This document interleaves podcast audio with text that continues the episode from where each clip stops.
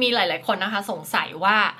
การที่จะไปหาโค้ชนะคะด้านความสัมพันธ์นะคะไม่ว่าจะเรียก relationship coach couples coach marriage coach อะไรก็แล้วแต่เนี่ยนะคะก็คือเป็นเรื่องเดียวกันเนาะเป็นโค้ชที่มาช่วยเราพัฒนาชีวิตคู่พัฒนาความรักความสัมพันธ์ของเราเนี่ยนะคะมีกระบวนการเป็นยังไงเหรอ เพราะว่าหลาย ๆ คนเนี่ยไม่เคยนะคะไม่เคยมีโค้ชไม่เคย มีผู้เชี่ยวชาญด้านนี้ที่จะมาช่วยเรานะคะก็เกิดความสงสัย เพราะฉะนั้นวันนี้เราก็เลยจะมาทำวิดีโอนี้ออกมานะคะ เพราะเพราะว่าจะได้จะได้เป็นการตอบคำถามทุกคนนะคะ แล้วใครสงสัยเราจะได้ส่งวิดีโอนี้ให้ดูนะคะ เพื่อที่จะอธิบายว่าขั้นตอนกระบวนการ คาดหวังอะไรได้บ้างนะคะ จากการมี couples coach นะคะ ซึ่งนาไม่แน่ใจนะว่า relationship couples coach marriage coach คนอื่นเขาทำงานกันยังไง แต่อันเนี้ยนิดาจะเล่ากระบวนการทำงานของนิดาให้ฟังกันแล้วกันนะคะว่าเป็นยังไง ต้องบอกก่อนค่ะว่าลูกค้าที่มาโค้ชกับเรานะคะมาด้วยหลากหลายเรื่องราวนะคะแล้วก็มีทั้งคนที่มาโค้ชเพราะว่าโสด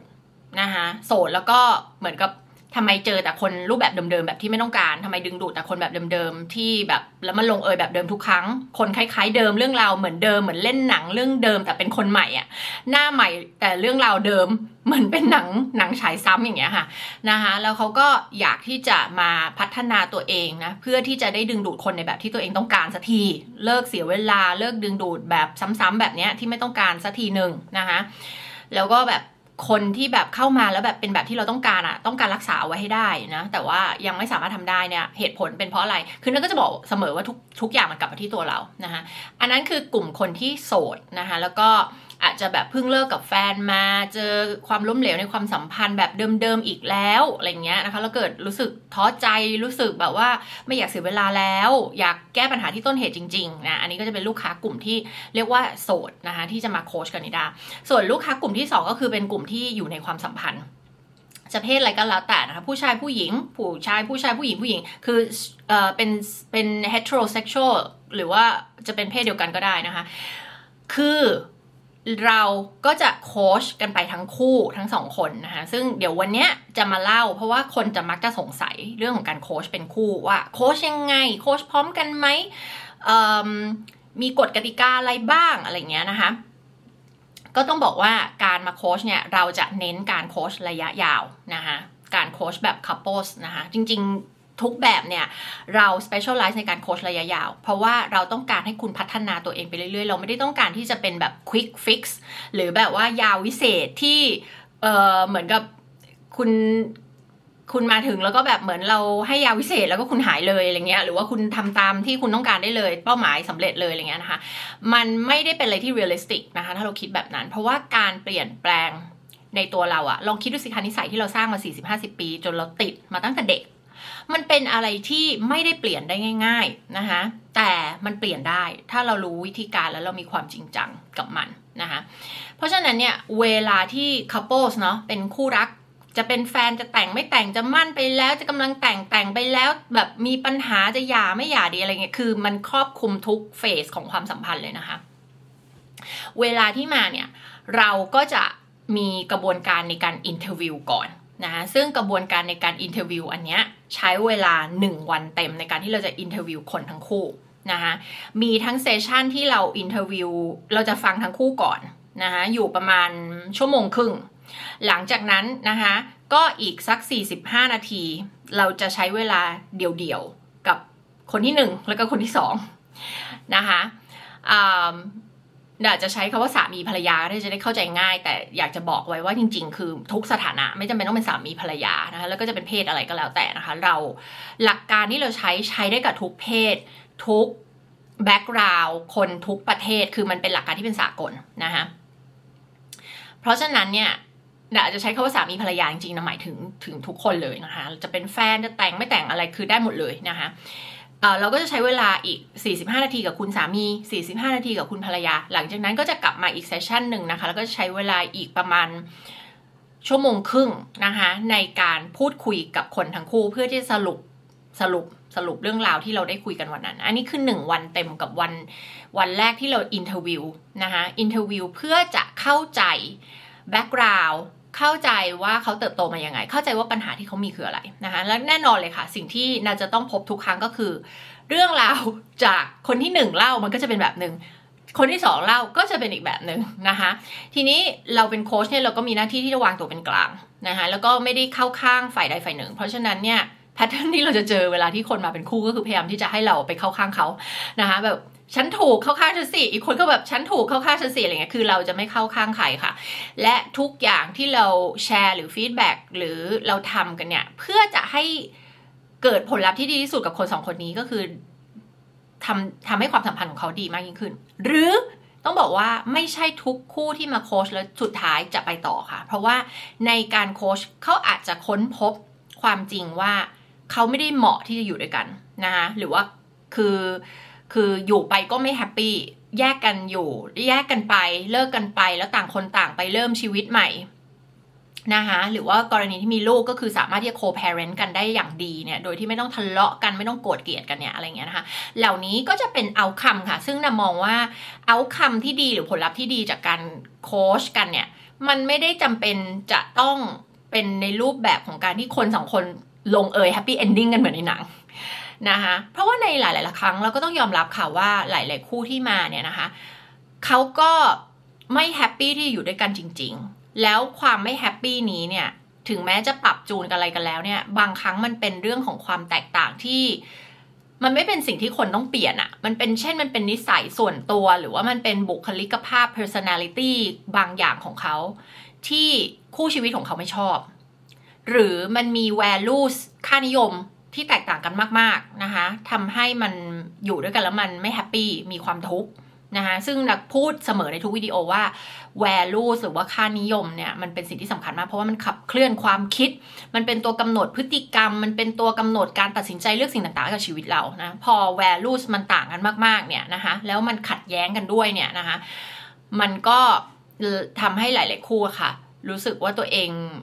มองภาพใหญ่แล้วมันมันไม่มันมันอยู่กันไปก็ไม่ happy คือแยกกันไปต่างคนต่างไปมีความสุขเนี่ย มันจะดีดีกว่านะคะเพราะฉะนั้นเอาคำเนี่ยหรือว่าผลลัพธ์ในการโค้ชเนี่ยมันก็มีหลากหลายแบบนะคะซึ่งเราจะไม่ได้มองว่าอันไหนดีหรืออันไหนไม่ดีนะอาจจะมีบางอย่างที่ทำให้เราทุกข์ใจในเวลานั้น แต่เมื่อมองย้อนกลับไปนะทำไปแล้วตัดสินใจไปแล้ว แล้วก็เดินหน้าต่อไป แล้วมองย้อนกลับมา คือนะเชื่อว่าทุกคนก็จะสามารถ appreciate หรือว่า ขอบคุณเหตุการณ์ต่างๆ ที่มันเคยเกิดขึ้นในอดีต แล้วก็มองมันเหมือนกับแบบเหล่านี้ สิ่งเหล่านี้คือบทเรียนในชีวิตนะคะแล้วก็มันไม่มีความสัมพันธ์ไหนหรอกค่ะที่มันจะมันจะ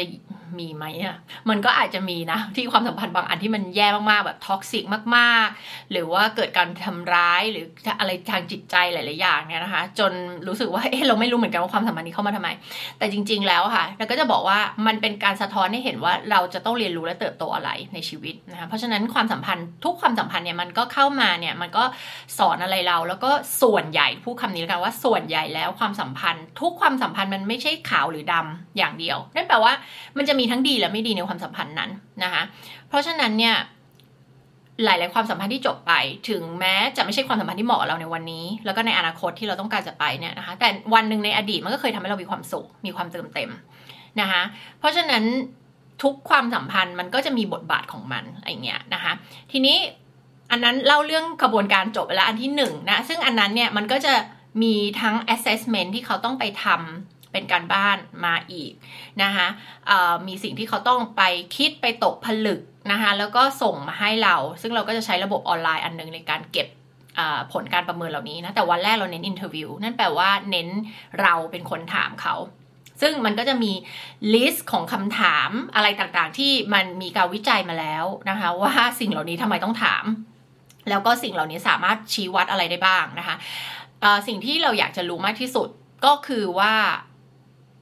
ความสัมพันธ์ของคนสองคนนี้เป็นยังไงนะเราจะมีการให้เขาทะเลาะกันด้วย ทะเลาะกันเพื่อที่เราจะดูว่าเขาทะเลาะกันยังไงเนี่ยให้ทะเลาะกัน 10ถึง15นาที หยิบประเด็นที่ชอบทะเลาะกันบ่อยๆทะเลาะกันไม่จบไม่สิ้นสักทีหนึ่งเนี่ยมาทะเลาะให้ดูหน่อยนะคะอะไรแบบเนี้ยนะคะแล้วก็มันจะมีอุปกรณ์อันนี้ที่จริง ๆแล้วเนี่ยเราจะให้ติดไว้ที่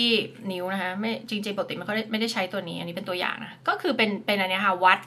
วัดการเต้นของหัวใจนะคะว่า heartbeat กี่ครั้งต่อนาทีนะคะซึ่ง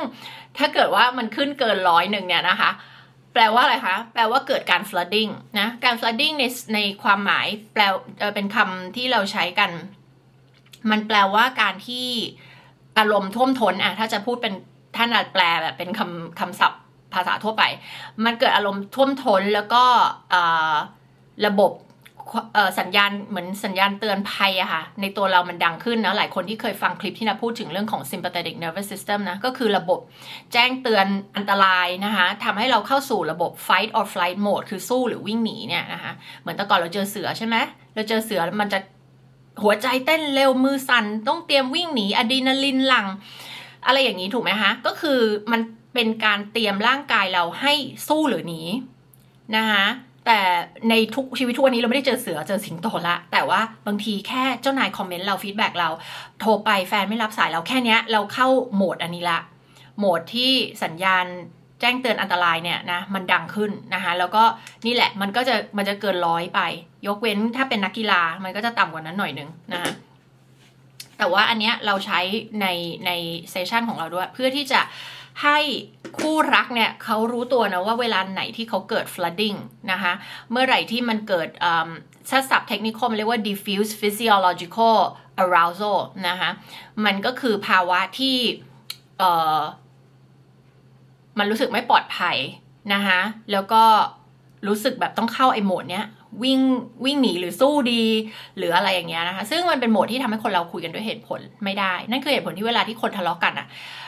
ไอสมองส่วนหน้าเราที่ใช้เหตุผลตรรกะเนี่ยมันก็จะไม่ไม่ทำงานนะคะมันจะไม่ทำงาน เพราะฉะนั้นหนึ่งเทคนิคที่นิดาจะสอนเวลาคนที่มาโค้ชด้วยหรือว่าคนมาเข้าเวิร์กช็อปเนี่ย awaken couples เนี่ยนะคะ ก็จะเป็นเทคนิคในการ self soothing แล้วก็ soothing คู่รักของเราด้วย นั่นก็คือทำยังไงให้จากที่มัน อันเนี้ยตอนแรกมันมันมันเป็นเกินร้อยไปแล้วเนี่ยนะคะ หัวใจเต้นเร็ว แล้วก็แบบควบคุมตัวอารมณ์ตัวเองไม่ได้เนี่ยทำยังไงให้มันลดลงมาสู่สภาวะปกตินะคะทำยังไง อันนี้จำเป็นจะต้องเรียนรู้ที่จะต้องทำเพราะว่าเราไม่ได้ตามคู่รักไปที่บ้านไปอยู่กับเขาทุกวันถูกไหมเพราะฉะนั้นเป้าหมายของการทำ couples coaching เนี่ยเพื่อจะให้คนสองคนเนี่ยเขามีเครื่องไม้เครื่องมือมีวิธีการมีสิ่งที่เขาจะเอาไปใช้กับความสัมพันธ์ของเขาได้ เวลาที่เขากลับบ้านไปใช้ชีวิตจริง ถูกไหมคะเพราะฉะนั้นในการที่คู่รักเนี่ยมีการระเบิดอารมณ์โมโหโกรธทะเลาะเกิดเอ่อไอ emotional dysregulation เนี่ยนะคะเกินร้อยไปเนี่ยนะคะคือเป็นเรื่องที่ดีเวลาที่เกิดในใน session เพราะว่านั่นแหละเป็นเวลาที่เขาจะได้เรียนรู้ว่าเวลากลับบ้านไปแล้วมันเกิดขึ้นจริงเขาจะต้องทำยังไงนะคะซึ่งใครที่อยากจะเรียนรู้เรื่องนี้แล้วก็อาจจะ ด้วยเหตุผลอะไรก็ตามแต่ก็ตามยังไม่พร้อมจะมา coaching one on one กับนิดานะคะ ก็มาเข้าเวิร์กช็อปได้นะคะ ก็รอบเราจัดปีละหนเท่านั้นนะ Awaken Couples Workshop ก็จะเป็นวันที่ 28-29 ตุลาคมนี้นะคะ ก็สามารถลงทะเบียนมาด้วยกันหรือมาคนเดียวก็ได้นะคะ ก็อะอันนี้เมื่อกี้เล่าเรื่องนี้มาถึงตรงนี้ได้ไงก็ หลังจากจบวันที่ 1 ไปนะคะ เรียกได้ว่าวันที่ 1 เนี่ย ที่มีการ interview ต่างๆ เราจะได้ข้อมูลมาเยอะแยะมากมายเกี่ยวกับคนสองคนนี้นะคะซึ่งเราก็จะเห็นหลายสิ่งหลายอย่างนะในแบบประเมินในการสัมภาษณ์อะไรต่างๆ ข้อมูลที่เราเก็บมาทั้งหมดเนี่ยนะคะ มันจะมีตัวบ่งชี้ว่า เฮ้ย อะไรเป็นสัญญาณการหย่า อะไรเป็นสัญญาณที่แบบอุ้ยความสัมพันธ์นี้แย่แล้วนะนะคะ หรืออะไรที่เป็นจุดแข็งของความสัมพันธ์คู่นี้นะคะ อะไรที่ เป็นความหวังที่แบบอุ้ยโอเคเขามีสิ่งดีๆหนึ่งสองสามสี่อะไรบ้างเนี่ยค่ะคือตัวแบบประเมินอันเนี้ยแล้วก็กระบวนการ interview ทั้งหมดเนี่ยมันจะโชว์ออกมาหมดเลยนะคะซึ่ง วิธีการที่เราใช้เนี่ยนะคะ ต้องบอกว่ามัน predict มัน predict การหย่าได้ถึง 91%ความแม่นยำ91%นะคะในการที่เราดูพวกปัจจัยต่าง ๆ เหล่านี้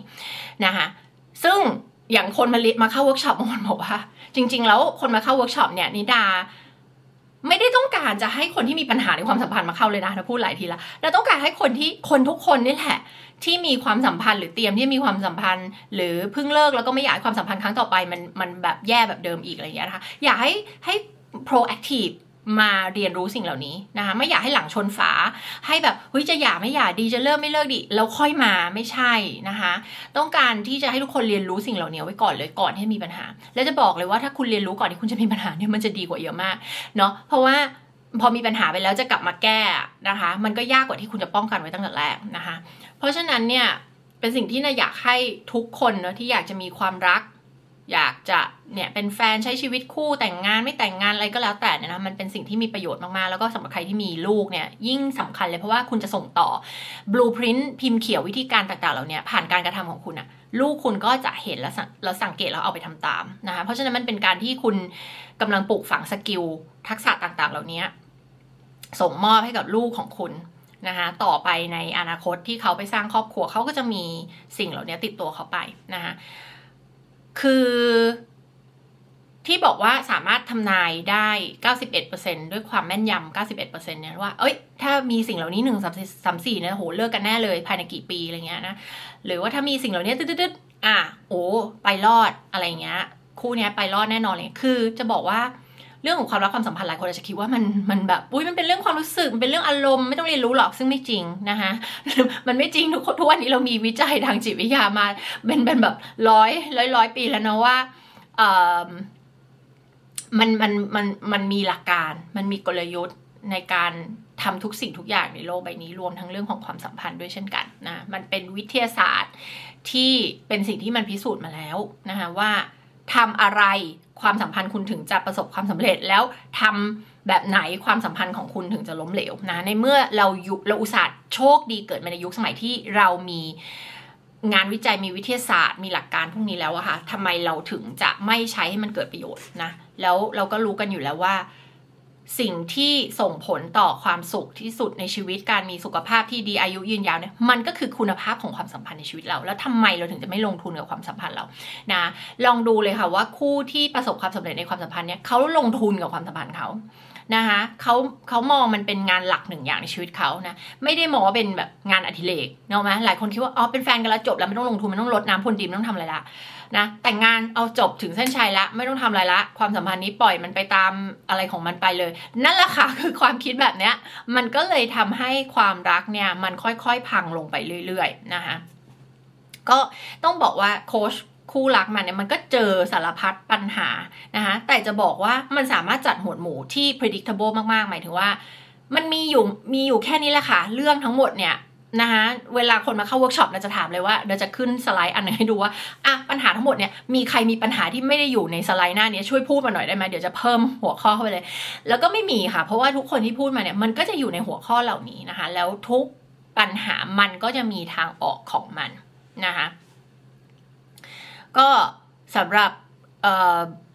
ใครที่อยากจะมาเข้าเวิร์กช็อปอยากจะมาเรียนรู้นะคะ ก็เจอกันวันที่ 28-29 ตุลาคมนะคะ แล้วก็ใครที่หลาย ๆ คนตอนแรกบอกสนใจเวิร์กช็อปแต่ไปมากลายเป็นมาโค้ช one on one นะคะ เพราะว่าอยากจะแบบเหมือนแบบ intensive ไปเลยแบบ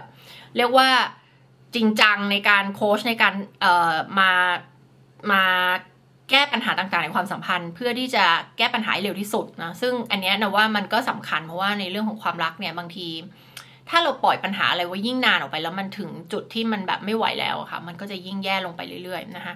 เเราก็เลยทำสิ่งที่เรียกว่ามาราธอนโคชชิ่งนะคะ ซึ่งมันก็คือการโคชคนเป็นเวลาเต็มวันหลายๆวัน 3-5 วันติดต่อกันนะคะเพื่อที่เราจะแก้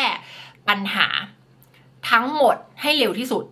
แทนที่จะแบบอะเจอกันอาทิตย์นี้ชั่วโมงครึ่งอ่าเดี๋ยวมาใหม่อีกหนึ่งถึงสองอาทิตย์ค่อยกลับมาคุยกันอีกชั่วโมงครึ่ง แล้วก็รออีกสองอาทิตย์กับอันนี้มันเสียเวลามากเลยค่ะ คิดดูสิเขากว่าจะคุยจบปัญหาทุกเรื่องเนี่ย มันมันเสียเวลาถูกไหมคะเพราะฉะนั้นเราก็จะพยายามเอาเซสชันพวกนี้เรียกว่าทำใช้เวลาอยู่ด้วยกันให้มากที่สุดเพื่อที่จะแก้ปัญหาให้ได้สักแบบ หรือ วิเคราะห์ต้นเหตุหาวิธีการหาเครื่องมือต่างๆ เพื่อให้คนสองคนนี้นะคะเขานำไปปรับใช้ในชีวิตของเขาได้มากที่สุดแล้วก็เร็วที่สุดนะซึ่งอันนี้ก็มีงานวิจัยรองรับเช่นกันนะเขาบอกว่าการที่เขาค้นพบเลยว่า การที่สมมติแทนที่เราจะมีแบบ 14 เซสชั่นกระจายใน 1 ปีนะคะอันนี้เป็นงานวิจัยที่เขาทำจริงๆนะคะเขาเอาเซสชันเหล่านี้มากองอยู่ช่วงแรก แล้วหลังจากนั้นห่างขึ้นห่างขึ้นห่างขึ้นเรื่อยๆ มันมีประโยชน์หลายอย่างค่ะ คือหนึ่งนอกจากจะเป็นเหตุผลที่ดาเล่าให้ฟังแล้วก็คือ มันเป็นการแก้ปัญหาชุดใหญ่ ๆ แบบว่าชั้งก้อนใหญ่ ๆ ทั้งหมดเนี่ยให้จบในเวลาที่เร็วที่สุด เพราะว่ามีใครในโลกใบนี้บ้างหรอคะที่อยากจะอยากจะประวิงปัญหาเก็บปัญหาไว้ค่อยไปแก้ทีหลัง ถ้าเป็นไปได้เราก็อยากจะแก้ทั้งหมดให้เร็วที่สุดถูกไหมคะ แล้วเรายิ่งแก้เร็วที่สุดมันยิ่งส่งผลส่งเอฟเฟกไปถึงเรื่องอื่นๆในชีวิตเรา เพราะฉะนั้นมันก็จะเป็นเรื่องที่ดีกว่า ถ้าเราสามารถแก้ทั้งหมดในเวลาอันรวดเร็ว ให้จบให้เร็วที่สุด แล้วประโยชน์อีกอย่างก็คือการที่ในช่วงหลังเราเรากระจายให้ session มันห่างไปห่างไปห่างไปเรื่อยๆเนี่ยนะมันก็จะเป็นการที่เมื่อคู่รักเขามี skill เขามีทักษะเขาเก่งขึ้นแล้วอะพูดง่าย ๆ เนี่ยนะคะ เราก็จะเหมือนเอาลดบทบาทเราออกมาไง ค่อยๆ ลดบทบาทถอยออกมาถอยออกมาเพราะเราเราไม่ได้เป็นคนที่สามในความสัมพันธ์เขาถูกไหมเราเป็นโค้ชเราไม่ได้อยู่ในความสัมพันธ์กับเขาด้วยเพราะฉะนั้นเนี่ยเมื่อเขาเก่งขึ้นเก่งขึ้นเราก็จะถอยห่างถอยห่างถอยห่างมาแล้วให้เขาให้เขาแบบจัดการความสัมพันธ์ของเขาไปนะคะแต่ในช่วงแรกที่เขายังไม่เก่งอะอ่าช่วงแรกยังไม่เก่งเนี่ยเราก็ต้องมีบทบาทค่อนข้างเยอะถูกไหมอ่านะคะทีเนี้ยมันก็จะมีการ follow up ด้วยค่ะนะหลังจากที่โค้ชจบกันไปแล้ว ไม่ว่าลูกค้าจะโค้ชกับเรา หนึ่งปีสองปีนะคะหรือน้อยที่สุดเลยก็คือหกเดือนเนี่ยนะคะซึ่งไม่ไม่แนะนำจริง ๆ จะไม่แนะนำจะเป็นแค่กรณีที่แบบลูกค้ามาเมืองไทยอยู่อยู่เมืองไทยช่วงระยะเวลาสั้นๆ แล้วก็แบบจำเป็นต้องกลับไปต่างประเทศอะไรเงี้ยแล้วก็อาจจะไม่สะดวกที่จะโค้ชกันทางซูมอะไรเงี้ยคือคือจะเป็นน้อยกรณีมากนะสมมุติโค้ชกันไปละหนึ่งถึงสองปี หลังจากนั้นจะมีการ follow up ค่ะ นะ follow up ทั้งหมด 4 session ก็คือหลังจบไปแล้ว 6 เดือน หลังจบไปแล้ว 12 เดือน หลังจบไปแล้ว 18 เดือน และหลังจบไปแล้ว 24 เดือน ซึ่งวิธีนี้มัน proven มาแล้วพิสูจน์มาแล้วว่าการที่มีการติดตามเนี่ย มันจะลดโอกาสที่จะ relapse นั่นก็คือลดโอกาสที่คนสองคนเนี้หลังจากจบการโค้ชไปแล้วเนี่ยไปอยู่กันสองคนแล้วเนี่ยนะคะลดโอกาสที่เขาจะกลับไปเหมือนเดิม กลับไปมีพฤติกรรมเหมือนเดิมทะเลาะกันเหมือนเดิมนะคะมีวิถีชีวิตแบบเดิมนะเนี่ย ไอการที่มีเซสชัน follow up 4เซสชันเนี้ยนะคะในระยะเวลา 6 12 18 แล้ว 24 เดือนหลังจากจบโปรแกรมการโค้ชไปแล้วเนี่ยจะช่วยลดเรื่องของของ relapse ได้เยอะมากนะคะซึ่ง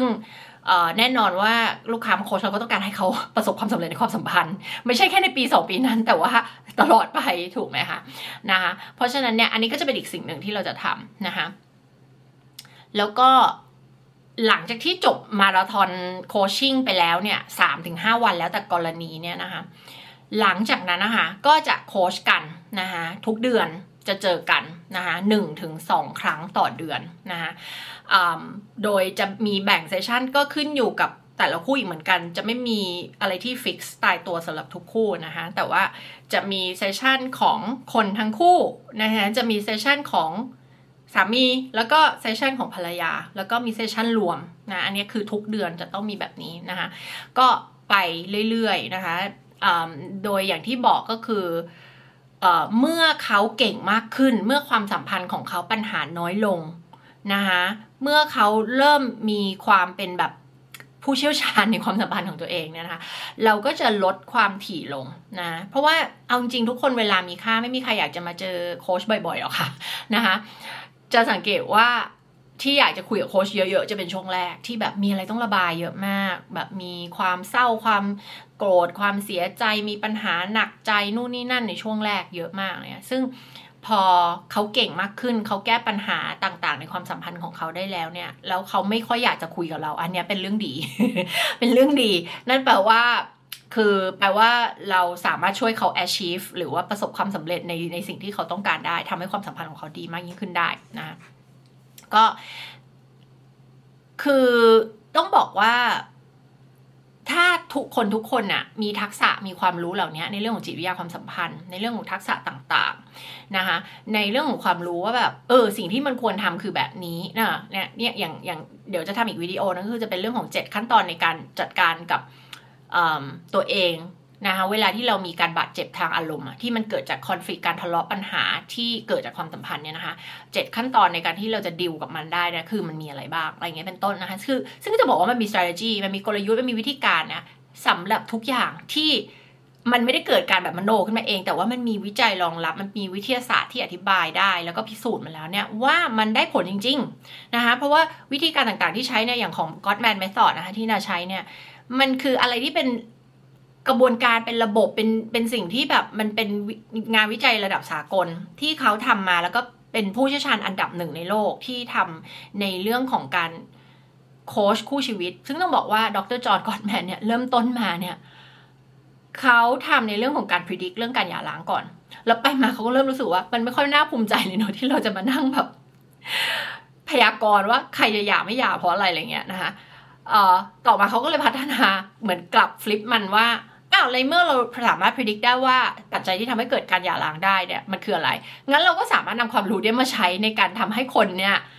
ทำให้ความสัมพันธ์ตัวเองรอดได้สิถูกไหมก็คือโดยการไม่ทำสิ่งเหล่านี้ แล้วมันต้องทํำยังไง มันก็ต้องทำอะไรบางอย่างถูกไหมซึ่งนั่นแหละ เหล่านี้ทุกวันนี้คือ ข้อมูลต่างๆ แล้วก็งานวิจัยแล้วก็ประสบการณ์ทุกอย่างที่เขาเก็บมาเนี่ยค่ะก็คือเอามาใช้ช่วยคนได้เยอะมากนะคะ ให้สามารถที่จะลดคอน FLICT ในความสัมพันธ์ แก้ปัญหาได้ถูกจุดนะคะแล้วก็สร้าง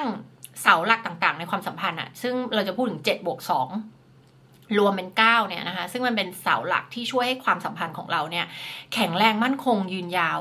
นะคะเป็นคู่รักคุณภาพ เป็นคู่รักที่ตื่นรู้ แล้วก็ จริง ๆ ถ้าจะอธิบายมันคือ emotionally intelligent couples อะมันคือคู่รักที่มีทักษะในเรื่องของความสัมพันธ์ มีความตระหนักรู้ในตัวเอง ตระหนักรู้เข้าใจ empathize มี empathy กับคู่รักของตัวเอง แล้วก็สามารถจัดการอารมณ์ของตัวเอง แล้วก็สามารถจัดการความสัมพันธ์ของเราให้มันดีได้เนี่ยนะคะ ซึ่งมันอาจจะฟังดูเหมือนแบบ เหมือนง่ายน่าจะบอกเลยว่าคนส่วนใหญ่ มักจะคิดว่าตัวเองมี EQ ที่ดี มักจะคิดว่าตัวเองมีทักษะความสัมพันธ์ที่โอเค แต่พอมานั่งอยู่ด้วยกันเนี่ยนะสามคนเนี่ยรวมรวมนิดาด้วยนะก็จะเห็นเลยว่าไม่ใช่ว่าคุณจะแย่หรือดีไปทั้งหมด แต่ว่าคุณก็จะทำให้คุณเห็นว่าคุณมีข้อบกพร่องตรงไหน คุณมีจุดบอดตรงไหน คุณมีปัญหาตรงไหน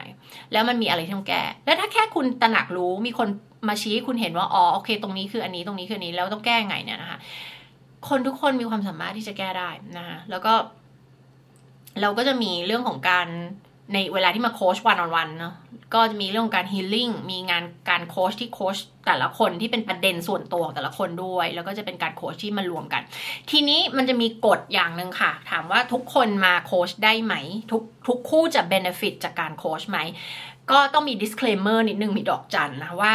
เราจะไม่โค้ช อยู่ 2 กรณีนะซึ่งอันนี้เป็นไปตามหลักการเลยนะคะ อันที่ 1 ก็คือมีการนอกใจนะคะมีการนอกใจมี relationship ที่อยู่นอกความสัมพันธ์นี้นะคะก็คือความสัมพันธ์อื่นเนี่ยนะแล้วมันยังไม่จบนะคะก็คืออความสัมพันธ์อีกอันหนึ่งที่แทรกซ้อนอยู่เนี่ยมันยังไม่จบมันยังมีต่อไป อันเนี้ยก็จะไม่รับโค้ชนะคะเพราะมันไม่สามารถโค้ชได้อะค่ะนะคะการที่ จะโค้ชให้ เพราะอะไรเป้าหมายของการโค้ชคือให้คนสองคนเนี้ย นอกจากเขาจะโค้ชเพื่อจะเลิกกัน คือเขาต้องการจะโค้ชให้ความสัมพันธ์ของเขาดีถูกไหมแต่ว่าฝ่ายใดฝ่ายหนึ่งหรือทั้งสองฝ่ายยังไม่ยอมเลิกกับบุคคลที่สามที่สี่เนี่ย อันเนี้ยมันไม่ได้ มันมันขัดกัน มันเป็นความขัดแย้งที่ขัดต่อสิ่งที่เรากำลังพยายามทำกันอยู่ตรงนี้นะ เพราะฉะนั้นก็จะไม่สามารถโค้ชได้ กับจนกว่าเขาจะไปเลิกจริง ๆ แล้วก็ในการโค้ชเนี่ยเราจะไม่ให้มีความลับในการโค้ชแบบแบบ couple นะนะคะแบบ couple เนี่ยคือถ้าอยู่ดีๆ โค้ชกันไปมีการเปิดเผยว่ามีบุคคลที่สามสี่ห้าเข้ามาเนี่ย อีกฝ่ายก็ต้องรู้เลยก็คือจะต้องให้เขาเล่าให้ฟังกันเอง คือจะไม่สามารถปิดเป็นความลับได้นะคะ เพราะว่าอะไร เพราะการมีความลับมันขัดนะคะต่อหลักการที่เราจะพัฒนาความสัมพันธ์นี้มันขัดกันนะเพราะว่าในความสัมพันธ์ต้องมี trust ต้องมีความไว้ใจ นะต้องมีความซื่อสัตย์ต้องมีความ transparent ต้องมีความหลาย ๆ อย่างถูกไหมซึ่งมันขัดกับการที่คุณจะเก็บมีความลับเหล่านี้นะแล้วก็อีกกรณีหนึ่งที่ไม่ได้ที่ไม่สามารถจะรับโค้ชได้ ก็คือเป็นกรณีที่มีการใช้ความรุนแรงจริง ๆ มี 3 กรณีสิ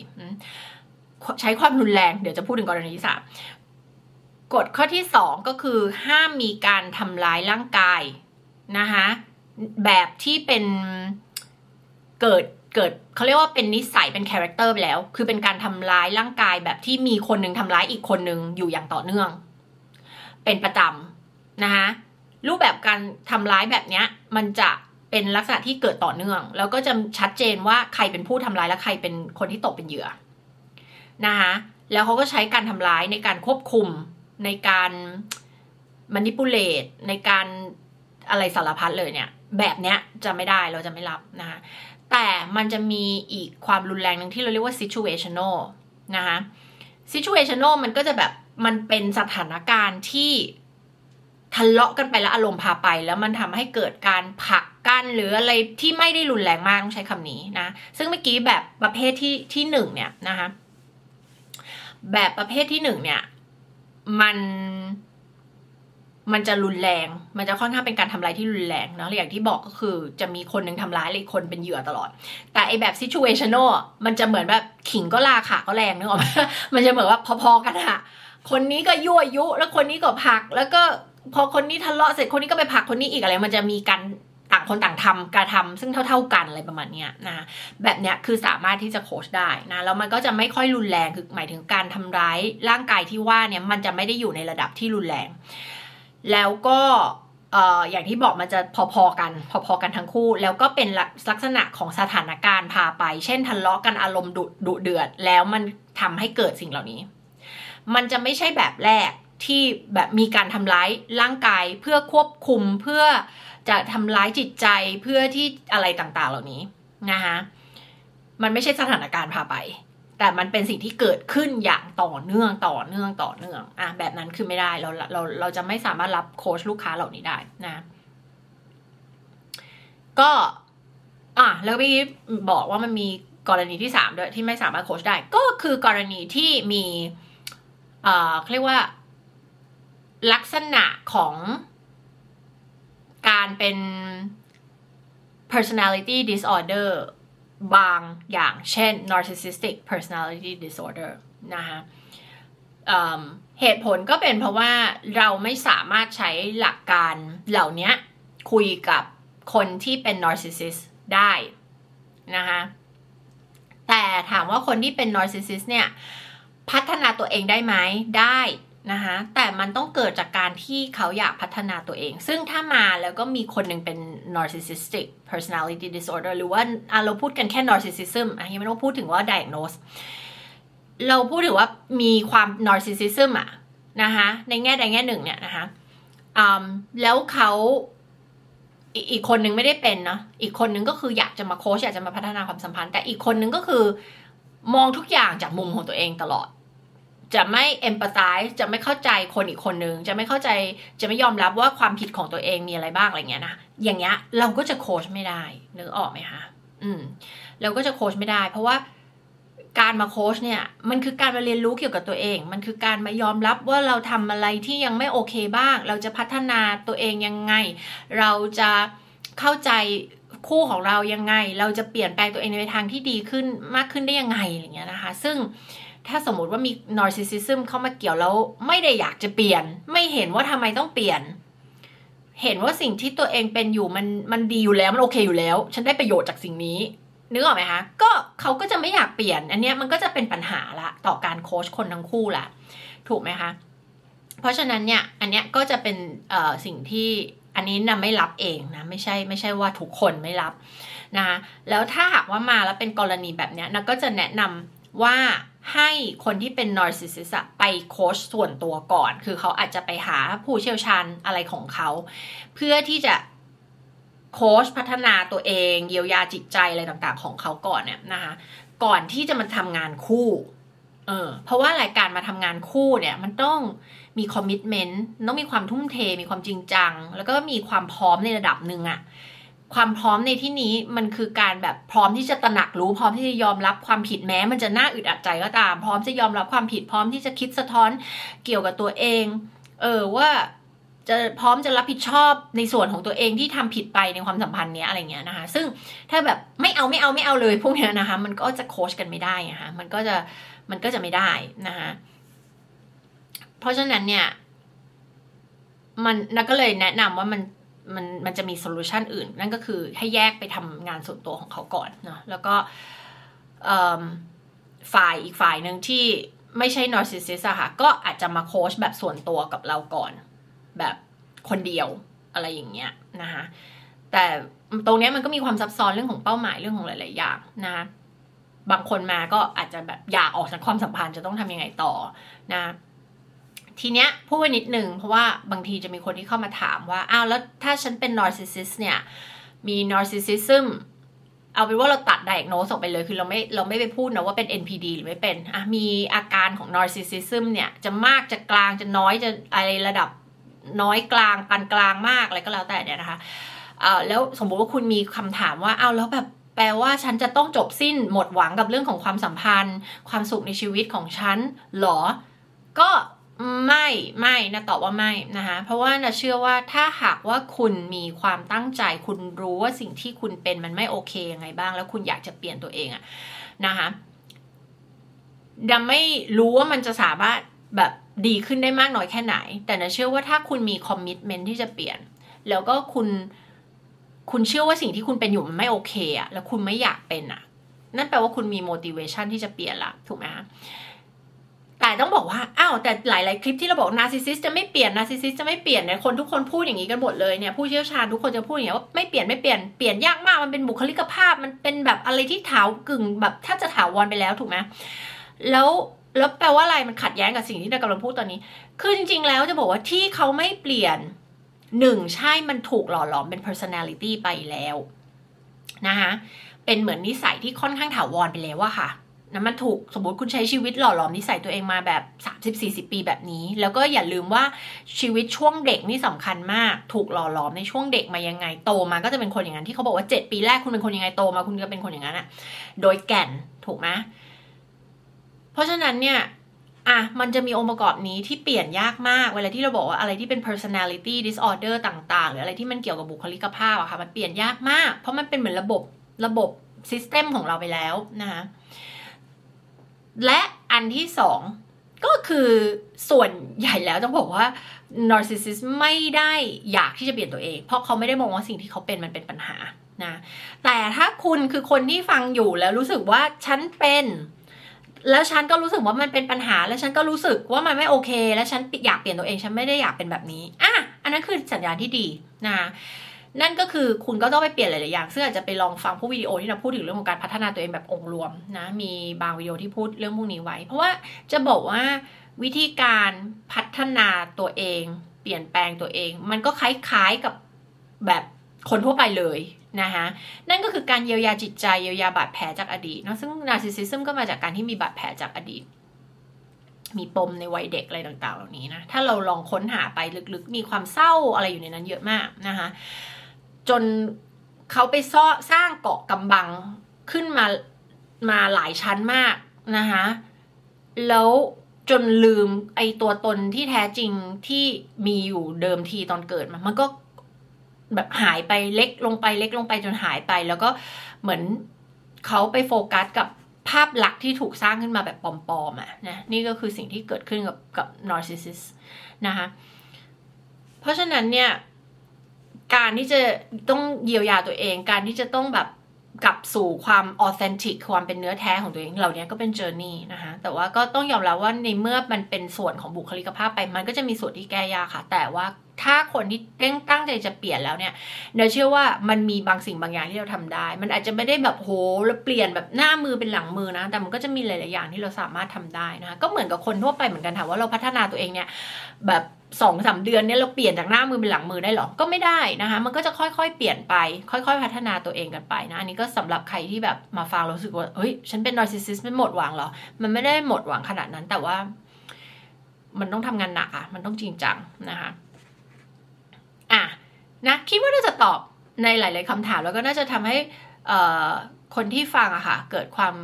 ชัดเจนมากยิ่งขึ้นนะว่ามาทำงานกับโค้ช couples coach เนี่ย จะต้องเจอกับอะไรบ้างนะมันก็มีทุกอารมณ์เลยค่ะ ถ้าถามว่าให้เล่าหรือบรรยายถึงบรรยากาศในการที่นั่งอยู่กับลูกค้าเนี่ย มันก็มีหมดตั้งแต่ลูกค้าโกรธ โมโห ทะเลาะ ควบคุมอารมณ์ตัวเองไม่ได้ เสียใจน้อยใจรู้สึกทะเลาะเรื่องเดิมๆอะไรอย่างเงี้ย แล้วก็ มันจะมีอย่างหนึ่งก็คือ resistant นะบอกเลยว่าในการโค้ชทุกประเภทไม่ว่าโค้ชด้านธุรกิจโค้ชผู้บริหารโค้ชเรื่องความสัมพันธ์ สิ่งที่จะเห็นน้ำตาของลูกค้ามากที่สุด ก็คือโค้ชด้านความสัมพันธ์นะคะเพราะว่าสุดท้ายแล้วมนุษย์เรามีชีวิตอยู่ในโลกนี้เพื่ออะไรล่ะก็เพื่อความรักถูกไหมจริง ๆ แล้วอะที่เราประสบความสำเร็จเราทำงานเราหาเงินสุดท้ายมันก็คือเพื่อความรักเพื่อครอบครัวถูกไหมนะดังนั้นแล้วเนี่ยมันก็ไม่แปลกใจที่เราจะเสียใจกับเรื่องนี้มากที่สุดนะคะเมื่อเทียบกับเรื่องอื่น ก็ต้องบอกว่าเจอในทุกรูปแบบอารมณ์แล้วนะว่าการโคชเรื่องความรักมันเป็นอะไรที่มีเสน่ห์มากแล้วก็ท้าทายมากนะคะทำให้การโคชในเรื่องอื่นมันมันมันมันดูง่ายกว่าไปเลยนะ บางคนบอกอเรื่องธุรกิจมันยากอะไรเงี้ยแต่พอมาเทียบกับความสัมพันธ์เนี่ยนะว่าความสัมพันธ์มันท้าทายกว่าเยอะเลยนะคะแล้วก็มันมันมีหลายรสชาติดีนะ ตั้งแต่แบบนึกออกไหมนั่งคุยกับคู่รักคู่หนึ่งเนี่ยเมื่อกี้ยังทะเลาะโมโหแบบเหมือนเกลียดกันมากเลยเงี้ย ผ่านไปสิบนาทีเราเขาดันเล่าเรื่องราวอะไรบางอย่าง ว่าเขาเจอกันมาได้ยังไงตอนนั้นเขาประทับใจเลยมันเหมือนแบบอารมณ์มันสามารถชิฟได้ในเวลานั้นเลยมันแบบเปลี่ยนจากจากเมื่อกี้ที่เกลียดกันทะเลาะกันโกรธกันเนี่ยมาเป็นแบบมีความรักอยู่ในสายตาของคนทั้งสองคนอย่างเงี้ยนะคะก็ในดาก็เลยรู้สึกว่ามันเป็นอะไรที่มีเสน่ห์มากไอการการโคชเรื่องของความรักเนี่ยนะคะก็หลากหลายอารมณ์ มีทั้งความเจ็บปวด มีทั้งเรื่องราวสวยงาม เป็นความสวยงามในความขมขื่นก็มีมีความที่เวลาหลายคู่ที่ต้องจบกันมันก็มีความเศร้า แต่มันก็เป็น new beginning ที่สวยงามอีกอะไรอย่างเงี้ยแล้วเวลาที่เราเห็นเขาไปมีความรักครั้งใหม่ ต่างคนต่างไปมีความรักครั้งใหม่ที่ดีกว่าเดิมอะที่เหมาะต้องใช้คาว่าเหมาะอะเหมาะและใช่สำหรับคนทั้งสองคนเนี่ยเออมันก็เป็นความน่ายินดีเป็นความอิ่มเอมในในจิตใจเนาะอะไรอย่างเงี้ยฮะก็เลยรู้สึกว่า เออ อยากให้ทุกคนได้เปิดใจแล้วก็เข้าใจ ในบ้านเราอาจจะเป็นถือว่าจริงๆมันก็ไม่ได้ใหม่ แต่ว่ามันมันไม่ค่อยมีบุคลากรที่ทำเรื่องพวกนี้ มันไม่ได้เวลแบบมันไม่ได้แพร่หลายเท่ากับในต่างประเทศหรือประเทศพัฒนาแล้วอย่างอเมริกาหรืออังกฤษอะไรเงี้ยนะคะแต่ว่าเชื่อว่ามันก็จะเติบโตไปเรื่อยๆ เมื่อเมื่อเราเขาเรียกว่าเราแบบวัฒนธรรมของเราเราสนใจเรื่องการพัฒนาตัวเองมากขึ้นเราสนใจเราเข้าใจแล้วว่าเฮ้ยเรื่องความสัมพันธ์ไม่ใช่เรื่องอารมณ์มันไม่ใช่ความรู้สึกนะแต่มันมีวิทยาศาสตร์มันมีวิธีการนะ มันมีกลยุทธ์ที่จะทำให้สำเร็จนะอะไรเงี้ย เมื่อคนไปในประเทศเราเข้าใจเรื่องพวกนี้มากยิ่งขึ้นแล้วเนี่ยนะคะเราก็จะมาแก้ปัญหาอย่างมีหลักการ อย่างมีเหตุมีผล อย่างมีการไปแก้ที่ต้นเหตุของปัญหาอย่างเงี้ยแทนที่จะใช้อารมณ์ใช้ความรู้สึกอะไรไปเรื่อยนะเพราะว่ามันมันไม่ได้จะสามารถทำให้เราเกิดผลลัพธ์ได้หรอกค่ะการตัดสินใจด้วยอารมณ์นะถ้าเรามอง ไอสิ่งที่เราตัดสินใจผิดๆไปสิจะในเรื่องไหนของชีวิตเราก็ตามเนี่ยมันมักจะเป็นการตัดสินใจโดยใช้อารมณ์ทั้งสิ้นเนี่ยมันไม่ใช่ใช้เหตุผลนะฮะที่เรามองการตัดสินใจที่ผิดพลาดไปเนี่ยนะคะ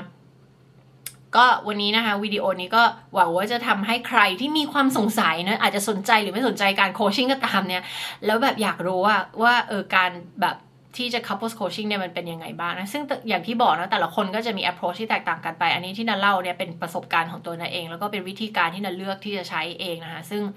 อย่างที่บอกก็ก็ไม่ได้คิดขึ้นมาเองทั้งหมดนะ ก็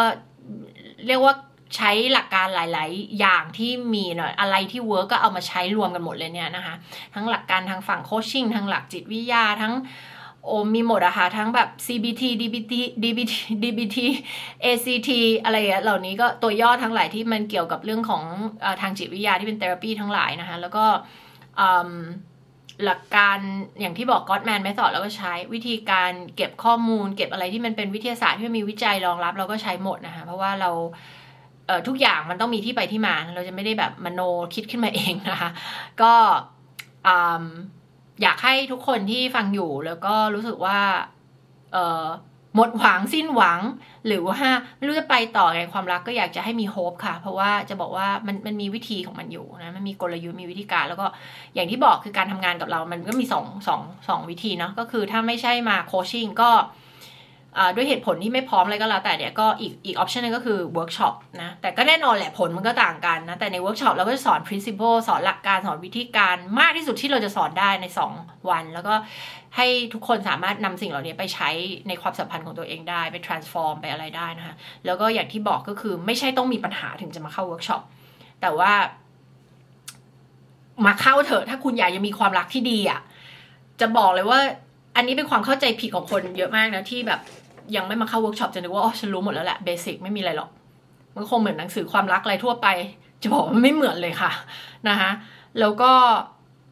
แบบจากการที่คุณเอาเรื่องราวของคุณมาปรึกษามาคุยกันเนี่ยแบบคุณจะได้อะไรที่มันมันไม่สามารถประเมินมูลค่าได้นะคะแล้วก็มันจะติดตัวคุณไปถึง gen ต่อๆไปในตระกูลในครอบครัวของคุณนะคะแล้วก็ คือความสัมพันธ์เป็นสิ่งที่สำคัญที่สุดในชีวิตเราแล้ว แล้วก็ความสัมพันธ์แบบชีวิตคู่ก็คือความสัมพันธ์ที่ยาวนานที่สุดในชีวิตของเรา มากกว่าลูกมากกว่าพ่อแม่มากกว่าความสัมพันธ์ใดๆแล้วทำไมเราจะไม่ลงทุนกับมันนะถูกไหมนะเป็นสิ่งที่ควรสมควรอย่างยิ่งที่จะลงทุนนะคะในในสิ่งนี้ในความรู้ในเทคนิคในวิธีการเหล่านี้นะแล้วก็แล้วหลายคนก็บอกสอนอะไร หลายคนไปอ่านเว็บไซต์อ่าน landing page แล้วก็อาจจะอาจจะยังแบบไม่ชัดเจนเนาะใครอยากรู้อะไรก็ถามเข้ามาได้นะ ปรึกษาเราก่อนได้นะ ก่อนที่จะลงเวิร์กช็อปนะคะก็เราเราจะสอนเรียกว่าเครื่องไม้เครื่องมือวิธีการที่เราพูดถึง7บวก2เสาหลักเนี่ย9ทั้งหมด9เนี่ยนะคะที่มันพิสูจน์มาแล้วอะว่าหลักการอันนี้พิจิตได้ว่าพิจิตด้วยความแม่นยำ91%อะและในบางงานวิจัย 94%ด้วยนะคะว่า ไอ้ข้อมูลจาก9เสาหลักเนี้จะสามารถพิจิตได้ว่าจะหย่าไม่หย่าจะรอดไม่รอดจะสำเร็จหรือจะล้มเหลวนะในเมื่อเรามีความรู้ที่โหประเมินมูลค่าไม่ได้อันเนี้ยแล้วทำไมเราถึงจะไม่เอามาใช้กับชีวิตเรานะแล้วก็จะมีสอนวิธีการซึ่งมีหลายแบบมากในในการจัดการกับปัญหาในการสังเกตปัญหาตั้งแต่ช่วงแรกเริ่มนะคะหรือว่าเกิดแล้วเกิดเป็นคอนฟ lict แล้วทำไงมันมีวิธีการที่ มันไม่ใช่วิธีการที่คนทั่วไปเข้าใจ คือมันมีซิสเต็มมันมีระบบของมันจริงๆอะค่ะ ที่เราเอาไป apply แล้วไม่ยากด้วยจะบอกว่าหลักการที่เอาไปใช้เนี่ย ถ้าคุณรู้แล้วอะนะคะฝึกแรกๆอาจจะรู้สึกว่ายาก เพราะมันมันออกจาก comfort zone เรา มันออกจากสิ่งปกติที่เราเคยทำแต่จะบอกว่ามันไม่ได้ยากนะ เพราะว่าไอ้วิธีการเหล่านี้จะบอกว่าวิธีการที่ดีมันคือต้องมันต้องไม่ยาก มันต้องทำตามได้ง่าย ๆ เอากลับบ้านไปแล้วทำได้กันสองคนอะไรเงี้ยนะคะก็ อยากเชิญชวนนะคะ ใครที่อยากจะมีความสัมพันธ์ที่ดีนะ ไม่ว่าวันนี้มีปัญหาหรือไม่มีนะ คือนะเชื่อเลยว่าทุกคนแบบอย่างแบบมีแฟนหรือแต่งงานแบบมีแฟนที่จริงจังอะไรเงี้ย แล้วก็หรือแต่งงานหรือมั่นอะไรเงี้ยไม่มีใครคิดหรอกค่ะ ว่าเฮ้ยวันหนึ่งจะหย่าหรือจะเลิกอะ่ะ จริงไหม มันอาจจะมีคนคิดก็ได้แต่ว่าส่วนน้อยอะ่ะส่วนใหญ่ก็มีความหวังว่าเออคนนี้อยู่ไปตลอดชีวิตแหละ ถูกไหมคะแต่ระหว่างทางนั้นพอเราไม่มีความรู้พวกนี้มันก็เลยทำให้เกิดเป็นปัญหาไงนะคะแล้วเราก็มีสิ่งอื่น ๆ มากมายที่ดิสแทรกเราในชีวิต แล้วก็ทำให้เออเราก็ทำไปตามธรรมชาตินี่แหละคำว่าทำไปตามอารมณ์ธรรมชาติ ความรักเป็นเรื่องธรรมชาติไม่ต้องมีหลักคิดหลักการอะไรมากมายนั่นแหละสุดท้ายมันก็เลยทำให้ทุกวันนี้เป็นไงฮะอัตราการหย่าร้างของอเมริกาเนี่ยเกือบ 70%แล้วนะคะ แล้วก็อันนี้ไม่ต้องพูดถึงถึงอัตราการเลิกกันเลย เอาเอาแบบหย่านี่ที่เป็นตัวเลขที่วัดได้ถูกไหมเลิกกันนี่ก็อีกอีกเยอะมาก แล้วก็มันมีตัวเลขที่น่าจำไม่ได้ละนะว่าหย่าครั้งที่หนึ่งโออัตราหย่าเท่าไหร่ แล้วก็พอครั้งที่สองอัตราหย่าสูงขึ้นอีก นั่นหมายว่าถ้าคุณเคยหย่ามาแล้ว แล้วคุณแต่งอีกแล้วโอกาสจะหย่าครั้งที่สองสูงกว่าอีกแล้วครั้งที่สามสูงกว่านั้นอีกเป็นเพราะอะไรล่ะ เพราะว่าไม่ได้เรียนรู้ไงถูกไหมไม่ได้เรียนรู้นะแล้วก็ต้องบอกว่า ไม่ใช่ว่าเขาตั้งใจที่จะไม่เรียนรู้ แต่ว่าหลาย ๆ สิ่งทั้งหมดนี่มันอยู่ใน subconscious เรา มันอยู่ในจิตใต้สำนึก เราไม่รู้ตัว บางทีมันเป็นบาดแผล ไม่ใช่บางทีหรอก แทบจะทั้งนั้นเลย มันคือบาดแผลจากวัยเด็ก มันมาจาก family of origin ก็คือครอบครอบครัวดั้งเดิมของเรา นะแพทเทิร์นรูปแบบความคิดการกระทำคำพูด ที่เราลอกเรียนแบบมา แล้วก็เราก็มาทำต่อ แล้วมันก็เลยทำให้มันเกิดความล้มเหลวซ้ำๆแบบนั้นนะคะ เพราะฉะนั้นไม่อยากเกิดกับเราก็ต้องมาเรียนรู้ค่ะนะคะ ใครที่สนใจก็ลงทะเบียน awaken couples workshop นะ28 29ตุลาคมนะจัดที่ Intercon Intercontinental นะคะ ที่เพลินจิตนะก็มีที่จอดรถมารถไฟฟ้าก็ได้ แล้วก็ สำหรับใครที่สนใจโปรแกรมโคชชิ่งก็ติดต่อสอบถามเข้ามาได้เช่นกันนะคะแล้วก็วันนี้ก็หวังว่าวิดีโอนี้จะเป็นความรู้นะ แล้วก็อธิบายทุกคนได้เกิดความชัดเจนมากยิ่งขึ้นนะคิดว่ามีประเด็นอื่นๆนะไว้เดี๋ยวจะมาอธิบายในวิดีโออื่นๆอีกนะคะ แล้วเดี๋ยวไว้เราเจอกันค่ะ